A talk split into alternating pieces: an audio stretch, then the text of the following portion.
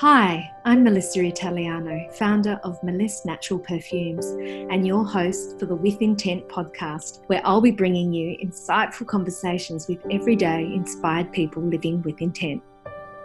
If you like what you hear, please give us a five star review, comment, and share. Thanks, and enjoy the podcast. A little while ago, I had the great pleasure of interviewing Constance Hall, mother of seven, blogger, author, entrepreneur, campaigner, philanthropist, social media personality. Her personality is big and energy huge.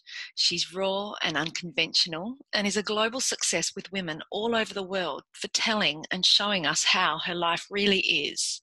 She swears, wears her heart on her sleeve, and has the most infectious laugh. People either love Constance or, in her words, hate her. I loved spending time with her and love how she's inadvertently supporting and helping to empower women. Enjoy the podcast and thank you for listening. So here we are with Constance Hall. Con and I have just spent how many hours? Two hours talking pre podcast. So hopefully we've still got something to chat about. But welcome, Con. I'm so honoured to have you. Thank you. I'm so honoured to be here. It's funny you say that because before I left the house, I was like, Dan and my husband wanted to have to go and do something at one. And I said to him, I don't know if I'll make it back in time. He goes, You're not doing a four hour podcast. And I was like, for some reason, it's like I knew we might get carried away. I, I, listened to Em Rusciano's yep. podcast that you did just last week, I think it mm-hmm. was, and you said that you don't do small interviews. what I meant was like today, tonight. Do you know what I mean? I meant I don't do like small media. but I definitely do interviews like this with like interesting women. I wouldn't call you small. oh, thank you. I, well, I was flattered. I was like, oh, wow, she's me. But this has been a long time coming. So yeah, you've been very patient. I'm cagey with everybody. I always think, oh, I don't want to lock myself into, especially being at someone's home. You know, like you go to someone's home or them coming to yours because you can't get away. So I just don't usually commit to anything ever. But then when I saw you in the supermarket last week, we were just pushing trolleys in the supermarket, and I was like, okay, I don't need to be. I can definitely engage with this woman very easily, and yeah, here we are. I want to pick up on um, why you do what you do because I read that um, you don't actually like the internet, and you've made a business around the internet yeah. and social media. Um, but can you, yeah, just I guess um, share why you do what you do? Well, I feel very lucky to be honest, because uh, as a blogger, you know, there are thousands of blogs out there, hundreds of thousands that people don't read. And to have everybody sort of come to me at one point in 2016 and start reading my blogs was just such a privilege that I um, I thought to myself, this is your opportunity. You know, I've always felt like I had a message. I've always had an opinion, whether it's the right one or the wrong one. I've had to go back and correct my opinion, learn new things, and all the rest of it. But I still have always had an opinion, and I didn't realize that made me controversial. Do you know what I mean? That made me an opinionated. I was raised by a single woman. I was taught that my opinion mattered. And so I never really paid that much attention to the fact that maybe I had a louder opinion than other people or a more self assured one or whatever it was. I just thought it was normal. And then all of a sudden it was controversial blogger, you know, this and that. So I never meant to be that, you know, that person that was polarizing and all the rest of it. It just sort of, it, it just came from who I am. And so I feel like the fact that people read me for the entertainment because they kind of think it's funny or interesting or whatever it is. Um, it's my responsibility then to put you know the, the right things out onto the internet and to do the right thing by you know minorities or whatever whoever I'm trying to do the right, what I believe is right. Because otherwise, you know, you do have to look at your platform as a responsibility. You literally cannot just go. And if I'm earning money from it and supporting my family from it, I owe the people that are reading, you know, my authenticity. So that's why I sort of give them the vulnerable stuff it's just very much like me. You know, I was a hairdresser for 15 years, 13 years. Um, and mm. I was, you know, always oversharing with my customers. Like they would be like, "Oh, my boyfriend cheated." I'm like, "Oh my god, mine too." And they're like, "Oh, you're not supposed to. It doesn't look like that." I would have been a really bad psychologist. I read in your book that you said you weren't necessarily a very good hairdresser. No, people, people, came to you for the chats That's and the connection. Yes, exactly. And it was a really good connection. I love women, and that took years. Like I was a bit of a boys' girl, believe it or not. When I was younger, I was the big beer sculling, hung out with the boys, shit giving. You know, like I could carry my own in a big group of boys that were getting shit. I was funnier and quicker and drank more. and then it wasn't until I had kids that I realized my first baby. I was 25, and I realized that those friendships were really quite fickle, and no, none of them were coming to visit me. You know, when I was pregnant and in the hospital and crying, but all of a sudden there was lots of women coming, women that I didn't even really bond with that well beforehand, and um, especially if they'd had children. But even if they hadn't, they were just coming to sit with me when I was having a rough day, or you know. And I really went far out. I've been missing some very meaningful connections here, and I became very grateful to be a woman. Uh, and I think that's, I mean, your following is. Do you have 97% many men? women. Ninety-seven percent women. Yeah. And let's put it in perspective. You've um, you've written three books with your first selling how many now? Over two hundred thousand copies, Yep. and um, which is hugely successful in the publishing world because the average is around four thousand sales. Um, you've been interviewed by 60 Minutes, Mhm. which again, and that was another thing that happened. I again rarely watch, but it happened. This was before we connected. Yeah. Was it just turned the television on and there's Constance Hall being interviewed by 60 Minutes. I Yeah. don't normally. And I was like walking 60 your front yard, really, because I was walking on that beach down there. Oh, really? Yeah. Yeah. So I was like, there's definitely something in this. But um, getting back to the point, you've got over 1.3 million Facebook followers, 500,000 Instagram followers, and your TED Talk has nearly had over 100,000 views. Um, that's pretty phenomenal. Isn't Yeah, It? it is. So, you know, I honestly, I think I spent the first year of like, I guess it was my life changed in 2016 when everything went viral and, and I, the following just started growing and, and yeah, and, to, and early 2017. Oh no, it was, yeah, it was all of 2016 was the main big year. And I just think that like I spent a good two years pinching myself. And then I spent like another year with imposter syndrome thinking they're all going to find out I'm fraud and that I'm not worth listening to and that, you know, I don't even, I don't even know what I'm talking about half the time. And, ah, what am I doing? Someone's going to knock me off my throne, you know. I was just waiting for that big news article that was like, Constance Hall is a fraud. But I've talked to my PR and, and told, told them all and they were like, you, you're honest about being a fraud. You tell everybody that you're not educated and that you don't know what you're talking about and that you're fucked up and all the rest of it. So you literally can't be pushed off your throne because you're not fucking on one con. You're just like sitting on the ground rambling shit. And I was like, okay, thanks. I'm okay now. But you, you know, you do, you're self-deprecating a lot. And, and I loved Em Rusciano putting you back yeah, she did, didn't she? I'm you- standing up now. I know. Have, have you processed that? Because she really was, um, uh, you know, you, they talked about the narrative about you, and, and you were like, "What's so what's so special about Con?" And and you had a completely different view to Em. Yes, I loved what Em said, and there's I think there's value. Val, there's definitely something in both. Do you know what I mean? Like there is what she said is true. I probably don't, um, but you know, you need to be humble in this world. You can't walk around talking yourself up because you're not going to get anywhere. And I put, I put, I listened to Em's podcast. I thought it was brilliant. She interviewed me brilliantly, and um, and I listened to it because I had to drive my mum back to Perth in the weekend. So I put it on in the car for my family to listen to, and they were just like, "Oh, blah blah blah blah. let's let's, let's celebrate con a bit more, shall we?" and so they put me back in my place, and I was like, "Okay, thanks, guys. Just, you just needed to listen to five minutes of it." Well, they're around you. yeah, right? that's right. That's right. Um, yeah, but look, I thought it was really interesting, and, and her talking about your loyalty, your, your loyal community, and why they're loyal to you. And and one of the things she mentioned was about um, you connecting with people that. Um, oh no, it was more about. Sorry, it was about the women who don't like you because you've had a big.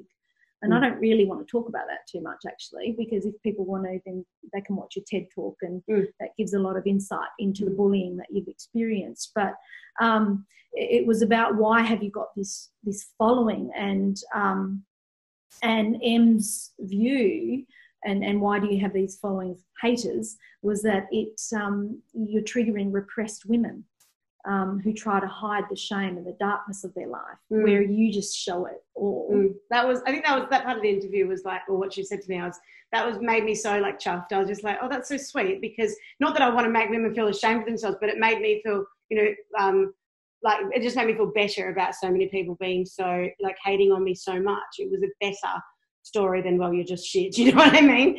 And um I think that the whole like you know coming out as a victim of bullying is tough for me because I've been very resilient my whole life I would never be a victim of anything I would never admit to being a victim of anything. I would always just find my way out, be resilient, be funny, be, you know, do joke about it. And my psychologist once said to me, she goes, you know, whenever we get a little bit emotional, you always crack a joke so that you can sideswipe us. She goes, just bearing that in mind because sometimes I think that we're just friends and chatting and I end up laughing at your jokes, but I have to bring you back and, and get you open. And I was like, that's true. I've always used humor as a way to deflect that I'm not comfortable being truly vulnerable. I do the vulnerable things online but I, that stuff I'm comfortable with. Do you know what I mean? There are things that I'm not comfortable with that I don't open up about. And I think being a victim of bullying was one of them because I just sort of ignored it for so long.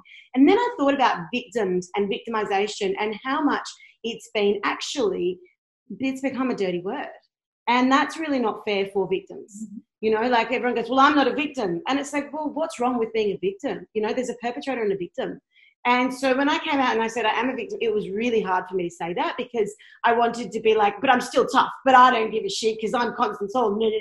But I am a victim and it has really fucking hurt me. And it's okay to be a victim. And that I think that gave a lot of the kids that came to me permission to go, I'm a victim too, and this happened to me. And I think hearing me speak the words that are spoken about me, because it was hard, you know, you hear my voice shake, you don't want to say these horrible things that are said about you for years um, it really made it opened the door for a lot of younger people to come to me and go, you know, this is all. Even mum saying this is happening to my kids, and then we sort of realised how big a huge, huge problem bullying is, and so much so. And I love the fact that you know, and I think I actually messaged you on Instagram and said because you were having little. Um, you were you were you were feeling the effects of some bullying, mm.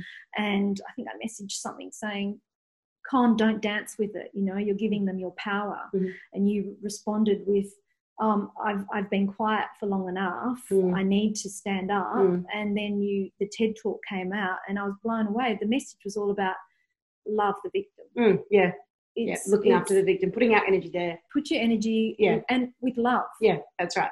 And, and, ignore the. It's just like kids. You know, like when your kids are all fighting, and one of them goes, "Rumi slapped me." If I go to Rumi and go, "Rumi, I'm spread so thin in my household, so everybody's fighting for my attention," and that's the golden pass I give Rumi the attention. You know, instead, I'm ignoring Rumi. I'm giving Snow the attention because Snow's just been hit and she needs love and she needs her cup filled up again. And Rumi sits there and his cup's just depleting and he's like, well, I better not hit Snow again because this feels like shit, you know? So it's kind of the same with, with bullying. And then when you think about that theory got, works for domestic violence and we're all going, he needs to go to jail and he did this and that. No one, even like, look at pedophile on the internet. That's the biggest thing that gets people enraged with good reason everyone just goes on this witch hunt. Capital punishment. We yes. need to do this. Fuck the pedophile. Yeah, lock him up, of course. But what about the victim? Nobody writes the comments passionately saying, what is this child? Where is this child now? Is there a fund we can help this child with? No one feels as passionate towards rewarding with love as they do towards that freaking witch hunt and, and the hatred punishment. So I'm just trying to say, why don't we shift our energy and then we can all walk away feeling really good rather than walking away feeling really unsatisfied because somebody wronged somebody and it's not right and you know? Yeah, spot on. And yeah. I think this that just gives me an insight into why you do what you do um, so well is that you've explained some of your followers as being, you know, women who have endured some hardships and who are broken. And we all have stories, and we've most more women than not have um, endured hardships, and that you're you're in a way giving them love and mm-hmm. empowering them and showing them that hey, I care, I've been there, and um, it's okay. Mm. It's a really hard um, scenario because you know, like it's so hard to talk to such damaged people because they have been through much more than I have. And now I'm coming from a place of quite a lot of success. And so I, it's very hard not to sound patronizing. You know, where these women are in I found when I was in a place that I didn't want to be in, everybody was like, well, you make your own decisions. Well, you create your own reality. And I was just like, fuck off. I actually need somebody to just go, wow, that sounds really hard. What can I do? What can we do to, you know, help? And so for me, I, you know, I have so many women coming to me and going, you have managed to just pull your life together and you've done so well and you're so happy all the time. What can you tell me to give me advice? And I'm like, what, what am I supposed to say? I actually got really lucky you know and i'm so grateful that i got lucky but there isn't a formula that you two can follow because i waited until i had the money and you know i needed to earn some decent money and to feel good about myself. I have a million women telling me that i'm great and that's you know what i mean? Like i can't say to someone will start a blog and get a million followers and then you too will get the confidence that i had. So it's really about like i don't know you tell me what you need you know? It's it's more of i can't give people advice because i didn't make that path all completely on my own. I did it with an army of support and love. And I just really don't want to ever come across patronizing to what women, if you came on my tours, you would know, and I'm sure you know anyway, because you're really intuitive. But like women are in such a worse position than people think. You know, people think, oh, they've got equality and all the rest of it. And people just don't know how much hurt we're carrying mm. and how tough we have to pretend to be, how happy we have to pretend to be, how grateful. You know, like and when you get them all in this really safe environment and they're all sort of got each other's backs, you really hear it. You know, I keep trying, give like cuddles and photos with like 500 women at my shows and they'll always whisper something in my ear. And it would just be like, you know, I'll try and educate my husband as much as I can educate a man, but I'm like, you don't know. You just don't know. You know, no one knows what these women are going through. Whether it was when I was in Ireland, touring Ireland, and they can't have abortions, and this woman had a man having an affair who made her feel fat and ugly and told, treated her like shit. Husband, he raped her. She was 12 weeks pregnant, telling us, what do I do? And then there's good women standing up and going, I will take you to England. And we, you know, but it's 12 weeks. I don't know. Well, I will look after the baby for you. You can move in with me. And it was just this like incredible vibration was just getting lifted up. But it was also what a reminder of like, the situation that Western women are in, you know? It's not just like, it's not people, oh, well, imagine how Africa feels. And it's like, yeah, I always say to everyone, just because like your son lost his life in the war doesn't mean that you can't feel sad for my son who lost his legs. Right. You know what I mean? Like his life might still be there, but we can empathize with everybody. And and I think you the, the power of the sisterhood. Yeah. Crazy, isn't it? I, I think that's going to be the change for us. I think that women need to, the laws let us down, the systems let us down. And I think we need to do, rather than fighting ScoMo, who's a fucking idiot, and fighting all these people in power and saying, give us this right. There are people that need to do that. Penny Wong, I interviewed her, amazing, fight for us. But in the meantime, we need to just go, okay, do you know what? There's, they just pulled out on funding, the extra funding for the domestic violence thing after the, I don't even know the word for the politicians that decided it was just a COVID problem and that we didn't need more funding. And I was bawling my eyes out hearing that answer. And Denim walked in and he was like, What's wrong with you? And I had makeup all over my face. I was like, We live in a fucked country and no one cares about women. And he was just like, Well, stop fucking crying about it and, you know, do what you can do. And I've obviously got my resources at my fingertips, but I've also got a spare bedroom and a couch that no one sleeps on, a really big, comfy one. Do you know what I mean? Like, I think that we as women need to go, What's our power? I could, if you were in an abusive relationship, I could so easily just say to you, come and live with me for six months. We'll find you a really nice house and, you know, this stuff. And people just need that from each other, but no one has that. We all think we're going to be in the streets and, or, you know, we've got this vision that we're going to be in like some refuge home in, in five hours away from our family. And it's just not, doesn't have to be like that. We can actually come together as a team and a force and we can be more powerful. You know, like I really do believe, like d- divided we fall. If we all stand up, we can. Everyone's gonna be scared of us. Mm. Men will be scared.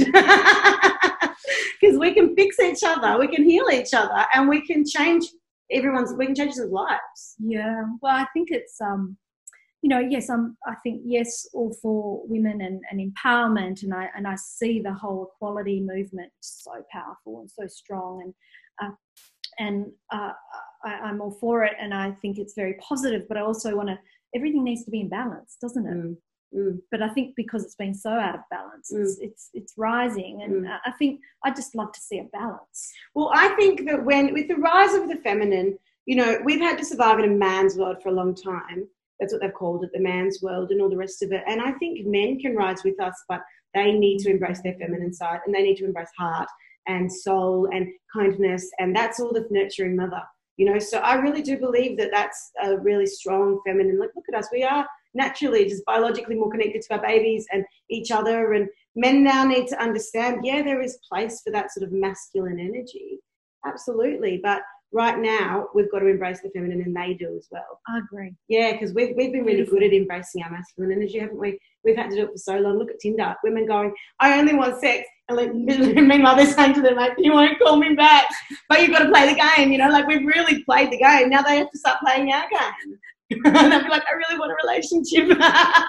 so how do you? You've got um, many boys, five, five boys. How do you raise boys to embrace their femininity? Well, I don't know yet because my kids haven't. I haven't seen how they've turned out. The jury's still out. I have a caveman son who is such a boy. He's um, that typical. Uh, you know, they say that um, boys single focus and you can't get them out of their mm-hmm. zones. Like whereas my girls can do. I go brush your teeth, hairbrush, don't put your shoes on. Whereas boy, like halfway through one shoelace is like, what was I doing? I have the caveman son. I have the really sensitive boy. I mean, and I have the, you know, one of my boys that just got a call from the school saying that he's been intimidating someone. So, and I, and he's the most gentle, gorgeous boy. I just don't know exactly what to do. All I know is to continually try and to raise them with love and kindness rather than punishment. Like I, am just not into punishment and discipline. Discipline, the word, word comes from teach and that's all we're here to do, just guide. They can teach us, we can just try and guide in the right way. So the more aggression, the more hideous, like toxic masculinity they're exposed to, I believe the worse they're going to get. So when it comes to, and this that probably you won't like this with your drive for balance. I think when it comes to lead, relaying the guidelines and doing the discipline, I like to leave it in the feminine side because we are the nurturers. So we are the ones that are be nurturing in the right way, you know. And and so I always say to my husband, "Do you mind if I handle this?" Even if it's his son who's not biologically mine, do you mind if I handle this? Because I just feel like he might need that, you know. And my husband always gives love anyway. He's really feminine and really in touch with his feminine side when it comes to that. But I see, you know, for example, we have a um, we in Africa the charity I work with, Rafiki, they deal with the most traumatized people in the world, children, you know, prostitutes at three. And mm-hmm. um, yeah, I don't even like using that word because it sounds like they chose it, but um, they deal with street boys. And these street boys are between the ages of like 10 and 17. And the entire, everyone in Kenya has always gone, you cannot rehabilitate these boys. They are rough, they are dangerous, they will turn on you. You know, it's like trying to tame a lion. You just have to leave them alone and look after your children first. Anne Marie and Sarah, the founder and co-founder of Rafiki, went, nah, we're not having that. They've been feeding the kids in town, going in and giving them food and cleaning their clothes for them for years. We believe we can bring them in and we believe we can love them and change them and help them. And um, so Anne Marie does this play therapy. She's a psychotherapist and she is all about reward therapy, love therapy, play therapy. She doesn't punish anybody. And everyone thought this group of boys are going to come in and they're just going to work you, girlfriend, and they're going to leave you with nothing she's I don't believe it. She just brings them in and she has episodes because you know they're damaged. But she said, for example, a boy pulled a knife out on one of the carers, and um, it was he was a Kenyan carer, and his initial response is to get angry and to punish. And Anne Marie happened to be there, and she just grabbed the boy and she just hugged him and she said, "I'm so sorry." And he was like, "For what?" I'm so sorry that you feel so threatened. You feel like you need to defend yourself. You feel like you need to protect yourself with a knife because the world has hurt you so much yeah. and shown you that but you're safe now and you don't need to do that. The boy bursts into tears and he is now like running the farm because he's grown up there and he works there. And um, these are the boys that no one will go near. These boys, I get to the farm when I got to Kenya and they were just like hanging off me. Like there was one every meter. And I was like, what do you guys need? Mama was like, oh, they're just protecting you, honey, because you're their queen, because I've told them all about you. and I was like, I felt really unsafe going to Nairobi, but then I was like, Denim, I can't go back to Margaret River. I'm like, where are my protectors? That's really that's, a, that's all just comes up, you know. That is a really powerful story. Yeah, isn't it? I often tell people that. Like Anne Marie's amazing though. She's one of those psychotherapists that you just like you wish she was your mother-in-law, or you know, like she's just got love for everybody, and she teaches me things. I said to her once, uh, having a fight with Denim, and I just cannot fucking get over this. We fight over the same thing all the time. And she goes, well, whatever you're doing isn't working, so do the opposite. And I was like, what do you mean the opposite? She goes, well, when you walk in and you want to say, get the fuck out of bed, you lazy, blah, blah, just give him a hug and say, hey, honey, it must be horrible not to be able to get out of bed. He was out of bed in 10 minutes, you know? And it was just like, I always need her to continually recheck me. That's like one of my mentors um, who I've interviewed, Melanie Ryan. And she's like, she, you know, our whole purpose is, is and to show love and compassion in every single exchange. Mm. To, Isn't that amazing? To, as a human being, yeah. if we can show love and compassion in every single yeah. Exchange, and it's i mean it's so beautiful and so hard so hard yeah. sometimes do you reckon does she live like that like she's very loving and compassionate yeah. i've never seen her be triggered or and she's doing amazing things yeah i think she very much lives by example yeah what amazing. she says yeah and that's how you learn isn't it i reckon you only learn from like you don't learn from being Role told modeling. anything yeah you um, see someone else live their life like that and you go actually i could probably copy a bit of that um how do you keep open and loving like when you do get into a funk or yeah well it's hard. i think i went through a whole year of after my divorce i got a lot of the people that kind of loved me i don't know maybe because i hadn't really been honest about the fact that the marriage i was leaving but there was I was I was gagged kind of. I couldn't really say these things because I was still sort of feeling my way through it. And then I met Denim like straight away as well. Like I um I think we broke up in January oh, something like that. Anyway, it was a very small amount of time. I'd already met Denim as a friend and blogged about him. And we didn't get together for three months, but I don't think many people believe that because a lot of people say that, don't they?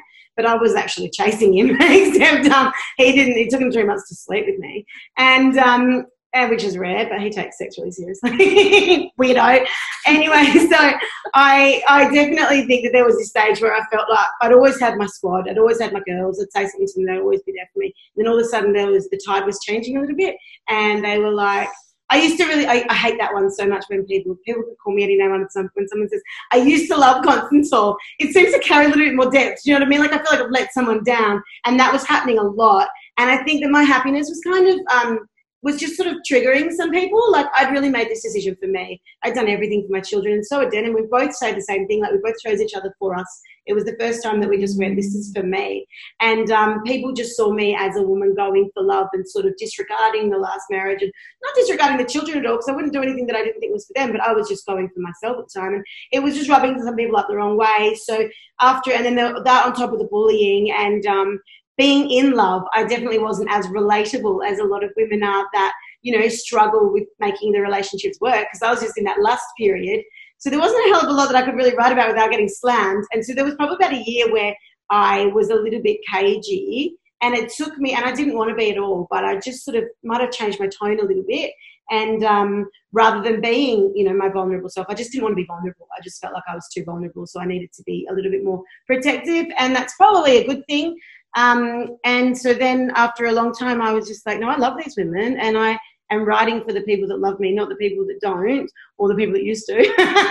so I, um, it was a conscious act. It became a conscious act. In the beginning, people used to say to me, you're so brave through all the things that you share. And I said, that's so unusual because it's very natural for me to be uh, extroverted. And I've always done it. I've done things that I've really regretted on my private in Facebook when, you know, fighting with husbands and boyfriends and putting stuff on, you know, so tragic when I look back that the anger drove me and I, bum, bum, bum, ruining you. You'll never wrong me again. Tap, tap, tap. Fuck my life. so, like, I've been a little bit more responsible with the, but everything that I share just comes really naturally. Whereas after that year of like, um, whoa, this is actually like really hard. I'm out on my own. I'm not a media outlet. That you know, I'm a person, and it's and it's personal. So then I backed off, and then I had to call on that bravery that people were talking about. Then I had to go, no, you can be brave you do it. And I think that the sentiment has come back around and that I feel really connected again with my audience, which is so important to me. And you're in love. You're not in this yeah. hardship place. Yeah, yeah.